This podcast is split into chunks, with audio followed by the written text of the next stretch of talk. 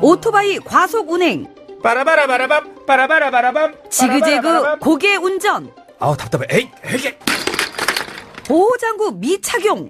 이륜차 운행자가 증가하면서 교통사고도 증가하고 있습니다.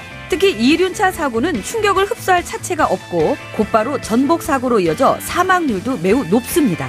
규정 속도 준수, 인도 주행 금지. 그리고 이륜차 운전자의 안전띠, 보호장구도 꼭 착용하세요. 이 캠페인은 TBS와 안전보건공단, 서울지방경찰청이 함께합니다.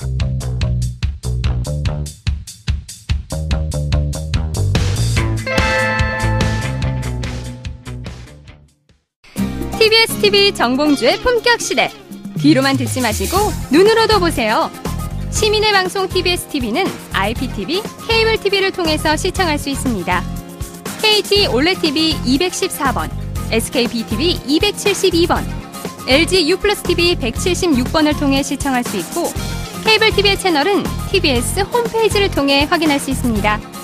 구글 플레이 스토어, 앱 스토어에서 TBS 앱을 검색 다운로드 받으면 24시간 어디서나 TBS TV를 시청할 수 있고요. 유튜브, 네이버 TV, 다음 TV 팟을 통해서도 시청 가능합니다. 정봉주의 품격 시대. 이젠 눈으로도 보세요.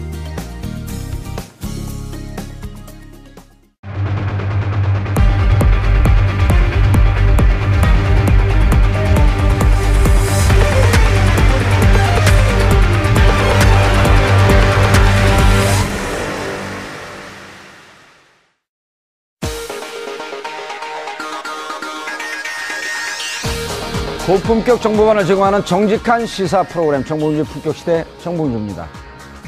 문재인 케어로 불리고 있는 건강보험 보장성 강화 대책을 두고 여야가 충돌하고 있습니다.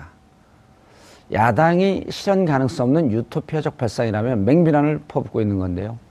문재인 케어 그 기대와 우려를 짚어봅니다. 종교인 과세를 2년도 유예하자는 소득세법 일부 개정안을 둘러싼 논란이 거셉니다. 종교인은 근로자가 아니다. 교회가 세무조사를 받을 수 없다는 주장과 반대로 소득 있는 곳에 세금 있다의 논리가 맞붙는 상황. 여러분은 어떻게 생각하십니까? 8월 11일 금요일 정봉주 품격시대 시작합니다. 문재인 대통령이 건강보험 보장성 강화 대책, 이른바 문재인 케어를 발표했습니다. 국민들의 의료비 부담을 대폭 낮추고 고액 의료비로 인한 가계 파탄을 방지하겠다는 포부입니다.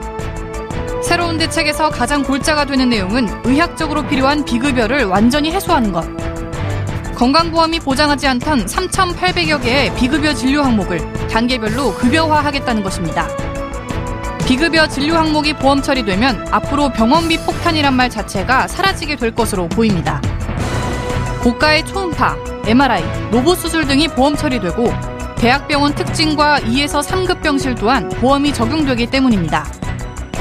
이를 위해 정부는 30조 6천억에 달하는 예산을 투입, 오는 2022년까지 의료비 본인 부담률을 70%까지 올리겠다고 밝혔습니다. 문제는 재원 마련입니다. 여당에서는 재원 마련에는 문제가 없다며 기우라는 입장이지만 야당은 재정 폭탄 우려가 있다며 반박하고 있습니다. 재원을 둘러싼 여야의 온도차가 큰 만큼 9월 정기국회에서도 핵심적인 논쟁거리가 될 전망. 과연 문재인 정부의 바램처럼 국민 모두가 의료비 걱정에서 자유로운 나라를 만들 수 있을지 지금부터 이야기 나눠보겠습니다. 8월 11일 금요일 정봉주의 품격시대 첫 번째 이슈 들어가겠습니다. 돈이 없어서 치료를 못 받는 일이 없도록 하겠다.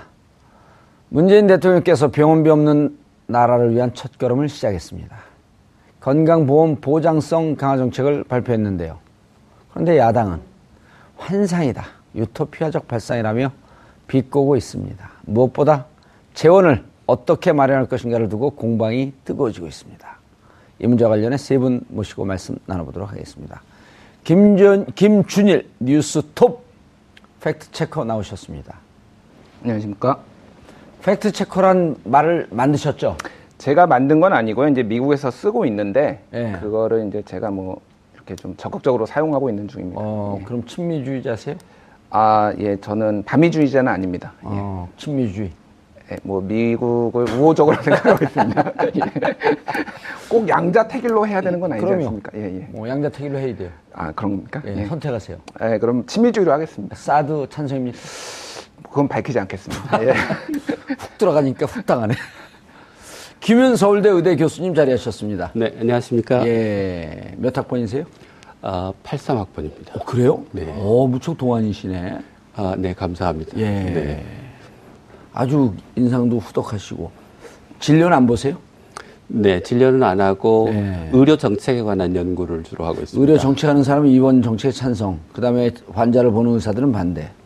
뭐 그렇게 얘기할 수 있겠습니다. 예. 네. 그럼 반대하는 사람들 명분이 툭 떨어지는데. 네. 그렇죠? 예.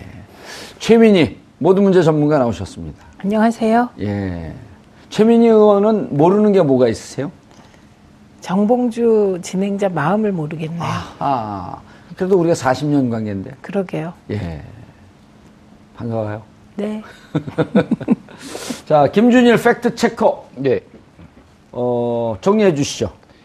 예, 일단 핵심을 먼저 얘기하자면은 그 치료 목적의 비급여 항목 3,800 그 항목을 전부 이제 급여나 예비 급여로 이제 바꿔서 보장 범위를 확대한다는 것인데요. 예. 예를 들면은 3,800개 이제 뭐 대표적인 게 이제 뭐 만- 모든 분들이 아시는 게 이제 MRI라고 하죠. 예. 자기 공명 영상 장치라든지 아니면 뭐 로봇 수술 뭐 이런 수술에 꼭 이제 치료에 필요한 것들 오호, 이런 것 로봇 수술까지? 예, 예. 그게 이제 오. 비급여였습니다. 예. 그게 그래서 이제 반드시 로봇 수술이 필요한 상황에서도 급여 이제 보험 적용 받지 못해서 좀 이제 환자들의 부담이 그동안 컸었는데요. 그런 3,800가지를 이제 모두 급여 의료보험에 해당, 그러니까 해당을 시키고 대신에 이제 예비, 예비 급여라는 제도를 좀 도입을 했는데요.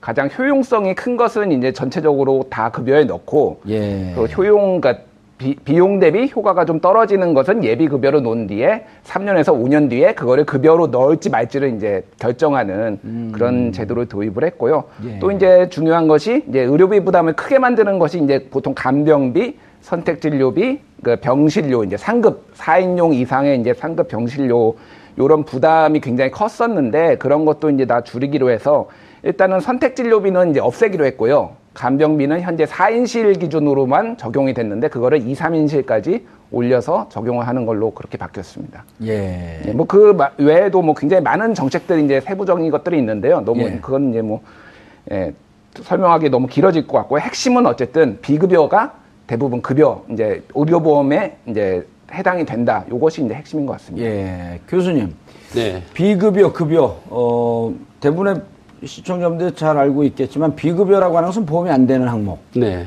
급여는 보험 보험이 항목. 적용되는 항목. 예, 보험이 네. 적용되는 항목. 그러면 현재 어, 보험이 적용되는 항목은 몇 개로 보고 있나요? 어, 보험이 적용되는 항목의 숫자는 제가 정확히 모르겠습니다만 일단 63%가 되고 있다. 예, 금액을 그렇죠? 기준으로 금액 기준으로 63%가 네. 되고 있는데 이번에 비급여가 3,800개가 이제 그 보험으로 넘어가면 네. 남는 건 어느 정도 돼요? 어, 이제 3,800개를 개별적으로 효과나 예. 비용 대비 효과를 평가해서 어, 예비급여로 넘길지 여부를 결정해야 되기 때문에 어, 3,800개 중에 몇 개가 남을지는 정확히 예측하기는 어렵지만 아, 3,800개가 남아 있는 건데 그 중에 예. 선택을 해갖고 넘기겠다. 네, 근데 극히 아. 소수만 남기고 어, 대부분을 넘기겠다라는 아, 겁니다. 난 3,800개가 다 넘긴 줄 알았어요. 그러니까 예를 들면 이제 앞에 말씀하셨던 로봇 수술 같은 경우 예. 전립선 암에 대한 로봇 수술은 어, 기존에 하던 수술과 효과가 비슷합니다. 물론 비싸긴 하지만 그러니까 얘는 어, 예비급여에 넣지만 예를 들면 위암의 로봇 수술은 어, 기존에 있는 수술에 비해서 효과가 비슷하다는 어, 증거도 없습니다. 근데 그러면 그건 여전히 비급여에 남게 되는 거죠. 비슷하다는 증거가 없다? 무슨 얘기죠, 그게? 그러니까 예를 들면 수술해서 어, 생존 기간이나 예. 합병증 발생률이나 더 나아지지 않다. 예, 더 낫다는 명확한 근거가 없다 연구 결과. 아. 좋기도 어떤 연구에서는 좋기도 하고 어떤 연구에서는 나쁘기도 하면 결론을 내리기 어- 어렵지 않겠습니까? 예. 그러니까 그건 비급여로 두겠다. 네, 왜냐하면 건- 환자 선택할 수 있게 하- 네, 하기 위해서. 네. 굳이 환자가 그걸 선택할 리는 없다. 네, 국가가 공적 재정을 통해서 효과가 불분명하거나 아. 비용 대비 효과가 불분명한 것까지 비용 부담을 해주기는 어렵다. 그러면 위암 환자가 네, 일반 수술을 받으면 급여가 그 보험이 되는 건가요? 그렇죠. 보험이 되는 거죠. 오호. 하지만 로봇 수술을 만약에 로봇 수술이 위암의 로봇 수술이 예비급여에 포함이 안 됐는데 위암 환자가 로, 로봇 수술을 수술 방법으로 선택하면 어, 비급여로 전액 본인- 100, 본인 100% 부담으로. 예, 오. 진료비를 내야 되는 겁니다. 아, 이렇게 질문하니까 이해가 쉽네요. 네. 질문을 잘하는 것 같죠? 네, 그러신 것 같습니다. 제가 생각해도 해놓고 나서 깜짝깜짝 놀래요. 어, 주여 이 질문을 과연 제가 했습니까? 잘한 것 같아요. 네. 또 더 설명해 줄게. 그러면 보험 비용이 네. 나머지 30%가 남는다고 한다면 이게 금액 대비인가요? 항목 대비인가요? 금액 대비인데요. 전체 의료비를 100이라고 했을 때 예. 건강보험이 현재 63.4%를 어, 대주고 있습니다. 예. 그리고 어, 건강보험이 적용되지 않아서 본인이 100%를 내야 되는 진료비가 한 19% 오호. 정도 됩니다. 예. 나머지는, 나머지는? 건강보험이 적용되는 진료비에 본인 부담금을 내게 됩니다. 예를 들면 입원을 하게 되면 전체 어, 보험이 적용되는 진료비의 20%를 본인이 냅니다. 아, 그건 좀 섞여 있는. 네, 네. 그러면 우리가 그 청취자분들 오해, 오해 없도록 하기 위해서 어, 63.4%는 보험이 대주는 것, 19%는 어, 안 전액. 본인 부담, 전액 본인 부담. 네. 나머지는 그렇게 되면 이제 한 80, 20%쯤 20% 났는데 정도? 예. 그거는 건강보험과 본인 부담이 섞여 있는 섞여 거. 있는 거죠. 예. 어, 이해가 됩니다. 네, 네. 예. 최민희 의원님, 네. 지금 그 OECD 국가 대비 어, 보험 적용 비율이 어떤가요, 우리나라가? 그거 저한테 너무 어려운 질문인데요. 그래요? 네. 일단 어려운 거예요? 그럼 교수님 답변하라고. 네. 네. 예. 예. 그러니까 의료비를 기준으로 해서 예. 전체 의료비 중에 80% 정도를 OECD 국가는 어, 공적으로 대고 있습니다. 그러니까 사회보험이 되거나 예. 아니면 예산에서 병원비를 대주는 거죠. 예. 근데 우리나라는 65, 64%쯤 되니까 어, OECD 국가에 비해서 한 16%좀 떨어지는 거죠. 예를 들면 OECD 국가 중에 뭐 프랑스 같은 경우는 본인 부담률이 7.0%밖에 안 되니까 93%죠. 그냥 OECD 평균은 본인 부담률이 80, 아니 본인 한 20%. 20%. 20%. 그러니까 예. 19.6%. 예, 그러니까 우리가 OECD 보다, 보다도, 평균보다도 국민에게 의료비 부담하는 비용이 훨씬 좀 높은 거네요. 네. 음. 그럼 병원비 없어서 병원 못 가는 사람들이 많은 거래, 많은 건데? 병원비 부담 때문에? 그게 이제 그 이런 거 제가 답변할 수 있는 예. 거죠. 우선 이제 설명을 교수님이 잘 해주셨는데요. 이게 이제 일반 시민들에게는 어떻게 받아들여질까? 그게 중요해요. 예, 이게 그게. 중요한 것 예. 같아요. 근데 일단 그 연평균 진료비가 예. 일 1인당 18%가 주는 거예요. 오. 그게 큰 거죠. 그런데 이제 보통 50만 4천 원 정도 쓴다고 평균치가 예. 그런데 이게 41만 6천 원 되는 거예요. 어. 예, 그리고- 아니, 본인 부담이 18% 주는 게 맞나요? 네, 네. 맞습니다. 네. 왜 그렇죠? 그 보험이 63%에서 70%로 늘면 7% 늘, 정도밖에 더 혜택이 아, 없을 그 텐데. 28%. 36%에서 18%가 준다는 뜻입니다. 그래서 1인당 의료비 주는 게 18%가 줄어서 예. 50만 4천 원에서 41만 6천 원이 되니까 이게 8만 8천 원이 감소해요. 아. 요게 50만 4천 원 대비 18%다. 뭐 아, 이런 18%. 얘기가 되는 예. 거고요. 그러니까 100만 원 의료비로 쓰다가 음. 이제는 82만 원 쓰는 세상이 왔다. 그렇죠. 그리고 이제 그좀 아까 말씀하신 그 재난적 의료 가구들이 있습니다. 의료비가 재난적인 상황이다. 집안이 파산할 정도의 정도다. 비용.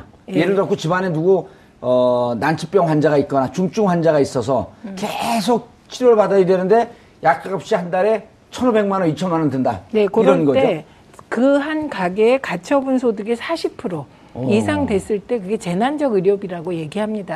아, 쓸수 예. 있는 돈이 우리가 100만 원 중에 40만 원 정도를 치료비에 쓰면 재난적 예, 의료비를 지출하고 의료비. 있다 이렇게 어. 보는데 그게 이제 원래 이런 용어를 알았었어요? 아이 나오려고 공부했죠. 그렇죠. 그 전에 알 왜냐하면 입에 착착 감기지가 않아요. 용어가. 재난적 의료비. 네, 어려운 용어예요. 아, 어려운 거예요. 그래서 이게 2014년 기준으로 4.5% 정도가 재난적 의료비를 지출하는 가게예요. 예. 근데 이제 요런 그 가게에 대해서는 이제 일정하게 1년 연 한도 내에 그 가계비 총 의료비 지출량이 일정한 수준을 넘지 않게 국가가 관리해 주겠다는 거니까 어마어마한 거고 예를 들면 이제 치매 같은 경우요. 음. 예. 이제 중증 치매의 경우 개인 부담률이 지금 현재 20에서 60%예요. 이걸 2017년 10월부터 10%로 줄여주겠다는 겁니다. 그러니까 이제 200만 원쯤 치매 치료하고 뭐 요양원에 가고 이런 등등 하면 어 한 200만 원 들면 음.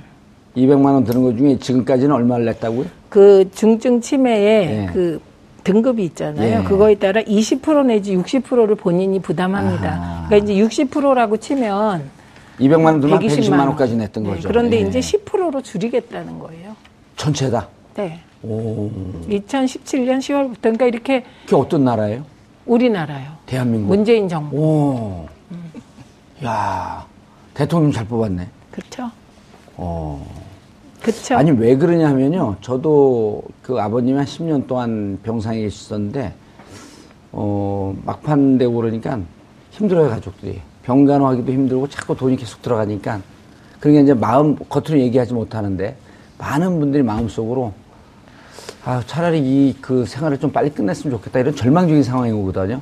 근데 이 노인 요양보험이 또 이제 유시민 장관이 보건복지부 장관 시절에 예. 그 도입한 이후에 저희도 같은 상황이었거든요. 음. 그래서 병원비가 한 달에 200만 원쯤 들다가 아. 갑자기 이게 한 120만 원 정도로 줄더라고요. 오. 그러니까 그게 굉장히 도움이 돼서 어.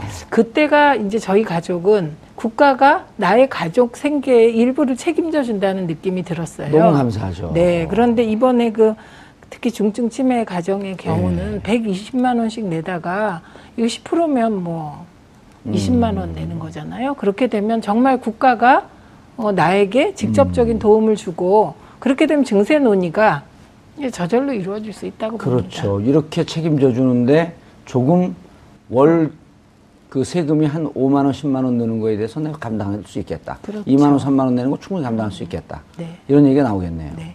어. 그러니까 우리나라가 증세 논의가 그렇게 힘든 이유가요. 음. 내가 세금을 낸 것이 국가에 의해서 내 삶에 도움이 되는 방향으로 돌려받은 경험. 음. 그러니까 정부에 대한 신뢰가 없기 때문이거든요. 예. 근데 이번에 이게 야당이 반대하는 한 이유가 저는 이 유토피아적 상황이에요. 저희가 보기에는. 음. 그러니까 중증 치매 가정에게 어, 본인 부담률 10%로 줄이는 거는 진짜 상상할 수 없는 행복한 상황이거든요. 예. 네, 그래서 이게 여당은 적극적으로 추진해서 성공해야 되고 정치적 반대자들은 뭐 반대하게 되고 그런 상황이 아닌가 싶어요. 교수님 조금 더 체감으로 올 수 있는 사례가 있나요? 어, 지금 중증 치매 같은 경우는 금방 왔고 그다음에 네. 그 가족 중에 네. 암 환자가 생겼다. 네, 네. 어, 사실 그 4대 중증 질환이라고 해서 예, 4대. 아. 예, 암하고 심장병, 암, 심장병, 심장, 예. 헐트. 예. 예. 그다음에 이제 뇌 뇌졸중, 중풍, 뇌졸중. 예. 예. 그 다음에 여러 가지 이제 희귀 질환들이 있습니다. 유전 질환들을 포함해서 예. 이런 이제 4대 중증 질환은 이미 어, 기존의 그 진료비 중에서 본인이 내는 돈인 본인 부담률을 한 5%에서 10%만 내왔었습니다. 그래서 이제 어, 방금 설명하신 치매는 어, 치매가 그 4대 중증 질환과 어, 같은 정도로 본인 부담률이 낮아진 것을 의미하는 겁니다. 네네. 아. 이 4대 중증 질환은 이미 본인 부담이 5에서 10%밖에 안 됐는데 네. 이런 중증 질환이면서 4대 중증 질환에 안 들어가 있는 것. 네. 예를 들면 치매. 네. 또 뭐가 있죠? 어, 치매, 뭐, 치매 말고 이제 그 중증의 폐렴, 노인에서 자주 발생하는 폐렴도 어, 환자가 중환자실에 들어가서 오래 입원하거나 예. 하면 어, 진료가 굉장히 많이 발생하게 그럼. 맥구짝에 보니까 신장병도 많잖아요. 심장이 헐트가 아닌. 네. 어? 이제 신장이 망가져서 생기는 혈액 투석을 하시는 계속 분- 받아야 되잖아요. 네. 그런 분들도 부담이 높죠. 예. 어, 그런 분들도 이번에 해당이 되나요? 어, 그, 조금만 더 설명을 드리면, 그러니까 이제 기존에는, 어, 이렇게 본인 부담률을 낮춰서 그 재난적 의료비라고 하는 의료비 때문에 가게가 파탄 나는 것을 네. 막아왔습니다. 음. 근데 어, 그럼에도 불구하고, 어, 국민들이 의료비 부담 때문에 빈곤층으로 전락해왔던 중요한 이유는 뭐냐면 비급여가 있었기 때문입니다. 그러니까 암 환자가 본인 부담률을 보험이 적용되는 거는 5%밖에 안 내지만 보험이 적용되지 않는 비싼 어, 월 천만 원짜리 항암제가 있으면 그, 그거 그 천만 원짜리 항암제 비급여 항암제 아. 때문에 가게가 파탄이 나는 거죠. 예, 그래서 이제 살짝 살짝 비급여를 많이 만들어 놓잖아요. 뭐 그렇기도 하고 또 신의료 기술이 발전하면서 음. 비싼 어, 고가의 어, 의료 서비스들이 나오고 있기 때문이기도 음. 합니다. 그래서 어, 이번 대책이 기존에 있던 대책과 획기적으로 다른 중요한 이유는 뭐냐면 비급여를 완전히 없애서 어, 비급여를 완전히 없애면 어, 우리가 재난적 의료비를 막을 수 있는 또 다른 안전장치가 있습니다. 예. 그게 본인 부담금 상한제라고 하는 건데요. 그거는 좀 어려우니까 조금 이따 설명을 하시죠. 네네. 왜냐하면 반대하시는 그 의사 선생님이 네. 지금 뭐라 좀 마, 마지막 용어가 뭐였었죠? 본인 부담금 상한제. 본인 부담금 상한제. 자, 예. 요거는 좀 이따 말씀하시고요. 예. 자, 교수님 연결해 주시죠. 여보세요? 여보세요? 예, 안녕하세요. 예. 예, 예, 지금 의사 선생님이신가요? 아니면 교수님이신가요? 아, 예, 그 대한흉부 심장혈관외과 의사회 회장 김승진이라고 합니다. 아, 예, 예, 회장님 반갑습니다. 예, 반갑습니다. 예, 문제, 이른바 문재인 케어라고 하는 이번 정책에 대해서, 네, 어, 반대하시는 입장이시라고요? 네, 네. 예, 왜 그러시죠? 방금 말씀하신 뭐 선별적 뭐 4대 중증 질환 뭐 이런 건 충분히 동의하는데요. 예, 반대하는 첫 번째 이유가 재정 준비에 문제가 너무 많습니다. 예를 들어서 뭐 영국 같은 경우에 이제 잉글랜드 지역 하나만 봐도 그 국민이 5천만 명이거든요. 예, 그 1년 예산이 1900, 2016년에 117조 5천억이 들었어요.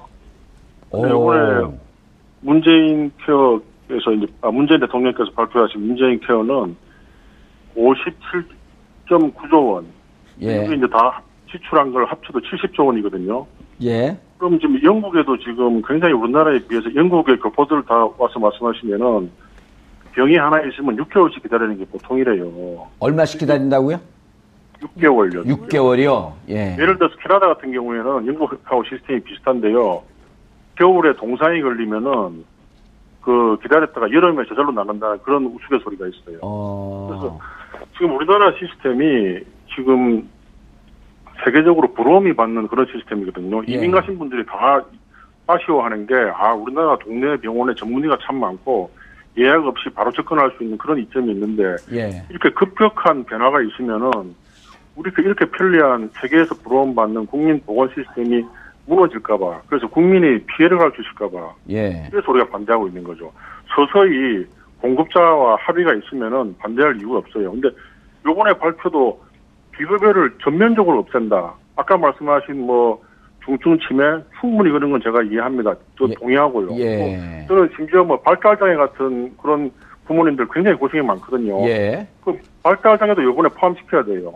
근데 음, 이런 이런 선별적인 그 어떤 혜택은 제가 충분히 동의를 하는데 일시적으로 이렇게 하면은 어마어마한 돈이 들어갈 수가 있고요. 예. 두 번째 이렇게 본인 부담금이 급격하게 줄어들므로 해서 모든 우리나라 국민들이 소위 말하는 빅파이브 좋은 최고의 병원에 몰릴 가능성이 더 심해지는 거예요. 예, 지금 예상에 의하면 저 중소병원의 한 30 내지 40%가 급격히 무너질 수가 있다 이런 예상도 있고요. 아, 결국은 국민들이 피해를 볼 수 있는 거예요. 제가 원칙적인 데는 다 찬성을 하지만은 예. 절차에 있어가지고 너무 급격한 변화는 굉장히 위험할 수 있다.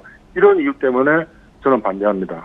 그러면은 그 양측에 문재인 케어가 있고 지금 이제 그 회장님 같은 경우는 지금 반대를 하는데 중간에 절충할 수 있는 안쪽으로 정책을 모아갈 수 있는 길은 없을까요? 그래서 이게 지금 공급자와의 사전 합의가 너무 없었던 거예요. 공급자라 하면 의사 의료계를 만 협회나 예. 이게 원래 7월 26일쯤에 발표하기로 돼 있다고 돼 있는데 엠바고를 전제로 했더라고요. 예. 무슨 이유인지 모르겠지만은요. 음, 근데 그 이유 때문에 이 의사 회원들이 그 전에 전혀 이걸 모르고 있었어요. 예. 그리고 지금 현재도 의료보험의 수가는 원가의 75%라고 지금 다 그거는 그 국가에서 출연한 의료보건연구원에서 발표한 거거든요. 예. 국가에서도 다 알고 있고요. 근데 이거를 겨우겨우 보존하기 위해서 이제 비급여로 이렇게 하고 심지어 우리 의료 관계자가 헌법 소원을 낸 게 있습니다. 예. 이 건강보험 강제 지점은 우리 그, 그 사업의 자유권을 제한한다 해가지고 헌법 소원을 했는데 그 재판관님이 판결을 하시기를 비급여로 해소할 수 있으므로 이, 이 청구는 기각한다 그런 것도 있어요. 예. 좀 복잡한 문제가 있는데 이거를 물론 국민 대다수들이 좋아하시는 건 이해는 하지만 음. 이 소위 말해서 황금알을 낳는 가위를 더 황금을 낳기 위해서 배를 가르는 우를 범하지 않을까. 아하. 그리고 그게 불안하고 또 하나는 돈이 없어가지고 진료를 못 받는다고 이렇게 방송에서 많이 이야기하시는데요. 예. 이게 중국에는 맞는 말이에요. 중국 같은 경우 제 지인도 요번에 대동맥 파열이 돼가지고 이제 급하게 한국으로 옮길 수가 없지 않습니까? 예. 근데 5천만 원을 보증금을 내지 않으면 수술을 안 해준대요. 음. 그래서 급하게 돈을 끌어모아가지고 5천만 원 해가 겨우겨우 살았는데요. 우리나라는 그런 건 없어요. 어찌됐든 간에 이런 중증 질환일 때는 5%만 내면 되고 수술하고 나서 돈을 받게 돼 있는 거예요. 음. 그래서 우리나라는 재난적 파산자가 어, 한 10만 명 있겠지만 그런 분들을 선별해서 도와주는 거는 이해를 하지만은 차라리 저는 의료 행위에 의한 재난적 파산자보다는 어, 그 소위 말하는 재판 비용 어? 이런 거에 의해서 파산하는 분이 더 많은 것 같아요. 예. 네, 그래서 지금 우리 의료계에 지금 거의 모든 사람들은 뭐 아주 허탈해가지고 음. 너무 우리가 저 78년도부터 건강보험에 협- 협조했는데 너무 공급자를 적대 세력화하고 아하. 이를 너무 소외하는 게 아닌가. 그러니까 굉장히 좀 어떤 상실감에 빠져 있고요. 예를 들어서 78년도 건강보험이 없을 때 그 당시 일반 진료 수가가 만 원이었습니다. 아마 정봉주 의원님 기억나실 거예요. 예. 그래가지고 너무 비싸가지고 병원에 못 갔잖아요. 예. 저도 옛날에 우리 외할머니 아프실 때 만 원이 너무 비싸가지고 제가 못 갔어요. 다 이해를 해요. 예. 근데 지금 얼마인 줄 압니까? 진료 수가가 14,860원입니다. 예. 78년에 비해서. 어허. 그래서 그 당시 박정희 전 대통령께서도 현재 너무 의사 선생님들이 이제 비급여로 너무 돈을 많이 벌고 있으니까 일부 건강보험에 아. 좀 양보를 하시라 해가지고 우리가 양보를 한 거거든요. 근데 이게 예. 100%가 되지 않았습니까? 음. 그래서 이, 이런 공급자의 사정은 전부 다 뭐 적대 세력해가지고 하나도 진실을 밝히지 않고 예. 그리고 이 재정에 대한 그 대책도 발표하는 거 보면은 어? 저 누수 뭐 과도한 입원과 과도한 지출을 뭐 음. 규제하겠다. 그 지금 지금도 충분히 하고 있거든요. 예. 건강보험공단에서 뭐 몇천만 명한테 이 엽서를 보냅니다. 음. 심지어 500원을 회수하기 위해서 3천 원의 원가를 들여가지고 편지를 보내는 거예요. 음. 예? 이러, 이렇게 충분히 하고 있고 건강보험 누수율은 OECD 국가에 비해서 우리가 훨씬 낮습니다. 예. 근데 그 이- 훨씬 낮음에도 불구하고 그건 언론에 공개하지 않고 일부 몰지각한 의사들의 그 허위 청구 같은 걸 해가지고 과도하게 해가지고 그러니까 적정 수가 보존에 대해서는 단 한마디만 하고 구체적인 말씀도 안 하고 이거를 일방 일방적으로 예. 100% 비급여를 급여하겠다. 그럼 이 공급자들은 허탈하죠. 음. 예를 들어서 백화점이 75%줄 테니까 뭐 납품해라. 이 소위 말하는 하청업자에 대한 갑질인데 이걸 굉장히 정부에서 싫어하시잖아요. 예. 근데 우리 의료계에서는 이런 느낌을 받는 거예요. 음. 국민건강보험공단과 대통령께서는 굉장한 우리한테는 강자시고 갑이거든요. 예. 근데 우리는 이런 이런 어, 지금까지 많은 희생을 해가지고 우리 세계가 부러워하는 시스템을 만들어놨는데 여기에 대해서 언급이 별로 없으시고 이렇게 하시니까 우리는 너무 허탈하고 예. 눈물이 나올 정도로 슬픕니다. 비급여를 지금 3,800개라고 하는 것을 전, 그 전격적으로 하지 말고 일단 의사협회나 네. 이런 데와 협의하면서 좀 점진적으로 늘리는 방안을 택했으면 좋겠다. 이렇게 말씀하시는 건가요? 그렇죠. 음. 맞습니다. 예, 회장님 잘 알, 그 알겠습니다. 예, 예, 예, 감사합니다. 감사합니다. 예. 어, 제가 이제 그 교수님 대놓고는 이제 말씀드리기가 좀 곤란한데 어쨌든 그 계속 이제 하시고 싶은 말씀이 이렇게 되면 의사들 이 개인 병원 운영하는 의사들 어려워지는 거 아니냐. 네, 그 그분들 한 30에서 50% 정도 파산되는 거 아니냐라고 네, 하는 네. 이제 우려가 지금 깔려 있거든요. 네. 그 부분은 어떻게 생각하세요? 그분들도 대한민국 국민이란 말이에요. 그리고 그렇죠. 그분들이 예. 무조건 환자들 이른바 눈탱이 쳐갖고 돈을 벌려고 하는 분들도 아니고 현재 있는 체계 내에서 법과 질서를 잘 지키면서 보험과 비급, 비급여를 적, 적정하게 네. 양심적으로 섞어갖고 하고 있었는데 마치 우리를 적대시가, 적대시하고 우리가 환자들 칼 안 든 강도처럼 이렇게 내몰면 어떻게 되는 거냐 네. 이런 게 사실은 사적에서 얘기하면 이렇게 강하게 얘기할 수 있을 것 같아요. 네, 네. 어떻게 생각하세요? 그러니까 우려하시는 부분은 크게 두 가지인 것 같습니다. 예. 하나는 이제 기존의 건강보험의 수가 가격이 이제 실제 너무 낮다. 예, 너무 낮아서 아. 어 그거 거기서 생기는 손실을 이제 비급여를 통해서 메꿔 왔습니다. 아. 비급여는 이제 어 병원이 예. 자율적으로 가격을 책정할 수 있기 때문에 이제 가격을 좀 높게 책정하면 이윤이 많이 남는 거죠. 예. 그래서 이윤이 조금 더 남는 많이 남는다 그러면 기분 나빠요. 조금 그, 네. 급여보다 보험보다 조금 더 남는. 대개 한 1.5배 원가 대비 1.5배 정도인 걸로 평균적으로 예. 추정이 됩니다. 그건 뭐 많이 남는 건 아니네요. 네, 예. 예. 그래서 어 이제 그 높게 가격이 책정됐던 비급여를 예. 건강보험 급여로 전환하면 정부가 원가에 근거해서 가격을 책정하게 됩니다. 예. 그러면 이제 원래 관행가에서 가격이 한 3분의 2 수준으로 떨어지게 되는 거죠. 그러면 이제 병원은 그만큼의 손실이 손실. 발생하고 어, 원래 건강보험 수가가 낮아서 생기는 적자를 메꿀 방법이 없어지는 예. 거죠.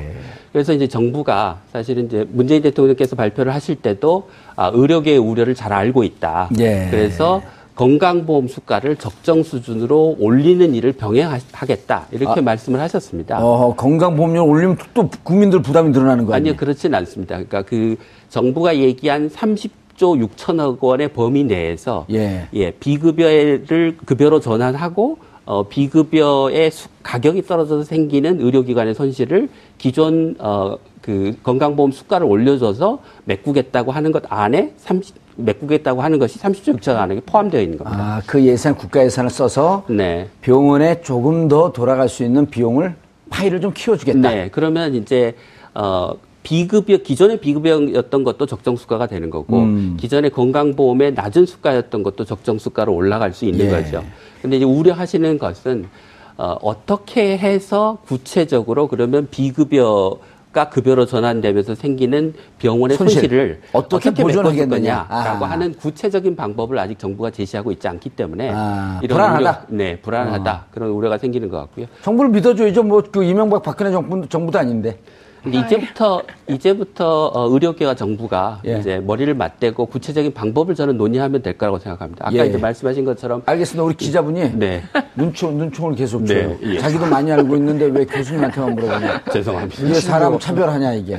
그런 거죠? 아니 그런 적 없습니다.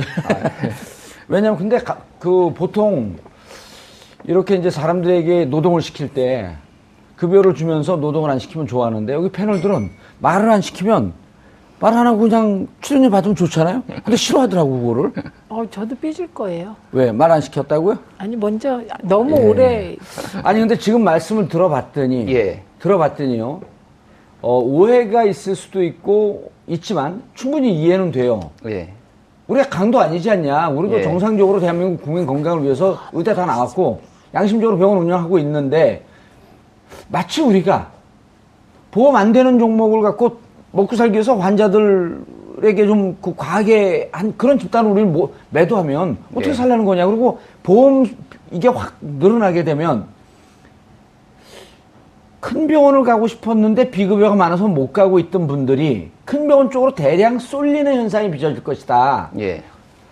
같은 비, 비급여라도 대형 병원에 가는 것보다 동네 병원은 비급여라도 조금 더 싸, 싸서 동네 병원을 이용하고 있었는데 다 가고 동네 병원은 보험도 늘어나고 환자도 뺏기고 이러면 어떻게 살려는 거냐? 설득력 있어 보이지 않아요? 예, 뭐, 그러니까 뭐 전혀 이제 뭐 터무니없는 주장은 아니고요. 다만 이제 비급여 문제는 좀 이런 비보험이라 그래. 아 어저, 아, 예. 어지러워 죽겠어요. 비보험. 비보험 부분은 예. 이런 거를 좀 봐야 되는데요. 그러니까 2014년에 이제 국정감사 때 나왔던 자료인데 예를 들면은 그 10배에서 20배, 30배까지 가격이 차이가 납니다. 의료, 그러니까 병원마다 각자 자기가 저- 매길 수 있으니까 이를테면 뭐 공공의료 서비스인 의료원 같은 데서는 5천원 하는 게 1인 병실이 이제 예를 들면 예. 1인 병실이 5천원 했는데 세브란스 병원은 50만 원을 했어요. 오. 이런 식으로 이제 각자 매길 수 영리하는 방식이 다르기 때문에 이런 것들에 대한 굉장히 큰 불만들이 사실은 그동안 쌓여왔기 때문에 그게 이제 급여 그 보험 분야로 들어오게 되면 일괄되게 가격을 매길 수가 있다. 그렇죠. 예. 그래서 이제 어느 것이 이제 물론 의사분들은 굉장히 그런 거에 대해서 불, 불만이 있고 불안해하지만은 그동안 이제 국민 입장에서 보면은 너무 천차만별이어서 헷갈리고 어려웠던 부분이 있었기 때문에 그런 것들이 어느 정도 통일이 되면은 굉장히 편리해질 수 있다. 알겠습니다. 최민희 의원님, 저는 요거에 대해서 할 말이 있습니다. 예, 하세요. 그러니까 아까 말씀 들어보니 절차적인 불만이 있으세요. 그러니까 그렇죠. 네, 절차적 민주주의는 좀 지키고 네, 네. 저분들하고도 충분히 대화할 수 있는 그렇죠. 시간이 좀 있었었으면 하는 아쉬움이 있네요. 예, 그리고 지금 보면 3,800개의 비보험 항목을 보험으로 넘어가는 과정에 음. 예비 항목도 두고 절차를 둔다는 거 아닙니까? 음. 그러니까 이제 그 과정에서 절차를 좀 잘 밟았으면 좋겠고요. 음. 그러니까 그런데 이제 사실 조금 소비자 입장에서 불만스러운 게 이런 거예요. 그 어르신들 모시고 입원하려고 가보면 되게 첫째 날은 1인실에 강제 배정이 됩니다. 그래요. 1인실은 보험이 안 되니까. 그러니까 강제 배정이 돼서 굉장히 그 비싼 병실료를 내게 한 됩니다. 4, 50만 원씩 막 내요. 그렇죠. 그런데 이런 부분은 울며 겨자 먹기로 소비자들의 경우는 그냥 따라갈 수밖에 없잖아요. 입원을 시키고 음. 그럼 2, 3일 싶은데 있으면 이제 그때 2인실로 갔다가 네, 6인실로. 다시 이제 6인실로 어. 갑니다. 그러니까 그 과정에서 소비자들은 울며 겨자 먹기로 손해 본 게 사실 있는 거 아닙니까? 그럼요. 예, 그러니까 이런 부분에 대해서는 이제 그 병원 운영하는 쪽에서도 음. 충분히 인지를 하셔야 되고 그 불만을 그거 제일 심한 데가 서울대 병원이에요. 그렇죠. 다 알고 있죠, 우리가. 예. 그렇죠. 양심 고백하세요. 네. 서울대 병원도 그 중에 하나인 걸로 알고 있습니다. n분의 1로 스무시네요. 살짝 피해 가시려고 그러네. 예, 말씀하세요. 예, 그렇기 때문에 저는 이제 또 말씀하신 것 중에 재원 문제를 얘기하실 때 다른 나라 사례를 들면서 뭐 엄청나게 많은 117조 원 뭐 이런 말씀하시잖아요. 예. 근데 저런 얘기는 제가 듣기에는 지금 사, 좀 떨어지죠. 네, 그래서 음. 30조 7조 원 정도면, 30.7조 원 정도면 말씀하신 이제 그 비보험 항목이 보험 항목으로 넘어가는 과정에서 병원들이 볼 수 있는 손해를 좀 메꿔보자 이런 취지인 거잖아요. 예. 그래서 어 이거는 이제 절차상으로 그절좀 이렇게 절차에 들어가면 예. 같이 들어가시면 좀 접점이 찾아질 것 같습니다. 예, 알겠습니다. 교수님, 그 얘기를 듣다 보니까요. 네. 또 우리가 조정자 아니에요. 네네. 리고시에이터, 협, 협상을 잘해 있죠. 지금 남북 관계도 9년 동안 협상을 단절시켜 놨기 때문에 한국이 코리아 패싱, 대한민국이 그런 그 상황에 처한 거거든요. 네 네. 9년 동안 그거 단절시켜 놓지 않았으면요. 네. 지금 김정은이 미사일 쏘면서도 우리한테 미리 통보합니다. 음. 우리 같은 민족 동포에게 불가피하게 미사일을 발사할 수밖에 없는 상황입니다. 양해해 주시기 바랍니다. 이런 우리가 알잖아요. 미국보다 먼저 알면 미국, 미국이, 야, 너네가 대화할 수 있는데 너네한테 맡길게. 근데 지금 우리하고 대화를 안 한다 그러잖아요? 협상이 없었기 때문에. 자, 국가가 있고요. 네. 환자가 있고요. 국민이죠. 그 다음에 의사라고 하고 있는 세 개의 다른 이해 당사자가 있습니다. 네. 국가와 국민이라고 하는 양치, 두 개 이해 당사자는 맞았어요. 네. 제3의 이해 당사자, 또 다른 이해 당사자, 당사자는 왜 너희들끼리만 대화하냐? 우리도 껴주고, 우리가 얻는 입게 될 손실을 생각해 본 적 있냐? 이러고 질문을 던졌어요. 네. 그럼 국가는 답변을 해야죠. 네. 어, 지금 그래서 아, 여기가 국가는 아니신데, 네. 보니까. 국가가 이렇게 했으면 좋겠다라고 예, 말씀. 정치 기반에 관여했었나요? 어, 예, 참여는 했었습니다. 어, 그럼 책임, 책임 있네요. 아, 예. 큰 책임 있는 것 같지는 않은데. 하여튼, 예. 좀 이렇게 피하는데 능하시네, 보니까. 아까 네. 뭐 one of them이다 그러고. 그 이제 의사협회에서 이제 문재인 대통령 문재인 케어 플랜을 발표한 이후에 예. 어, 내놓은 그 성명서를 보면 이후에 이제 문재인 케어를 추진하는 과정에서 어, 의료계와 국민과 정부가 함께 어, 이 문제를 어떻게 해- 에, 풀어나갈지를 어, 협의하고 결정하는 일종의 대타협위원회 같은 걸 만들자라고 아, 제안을. 삼자를 제가 그, 그걸 보지 않고 네, 제 네. 금방 하네요. 네, 예. 삼자 대타협위원회를 만들자. 네. 아하. 받을 생각 있어요? 어, 저는 그렇게 해야 된다고 생각합니다. 물론 이제 방법도 중요하지만 절차도 중요하기 그럼요. 때문에 네. 아무리 옳은 정책이라고 하더라도 어, 사람들을 설득하고 동의를 얻어내면서 가야 그럼요. 그게 예, 네. 우리가 사드? 반대하는 네. 이유가 가장 큰 게 언제 너희들이 국민들한테 물어보고 성주에다 사드를 반입했냐? 언제 배치했냐? 사드 들어, 들어오냐고 물어봤더니 사드 들어올 기회가 없다 그러더니 야밤에 들어오고 이런 걸 지적하는 거거든요.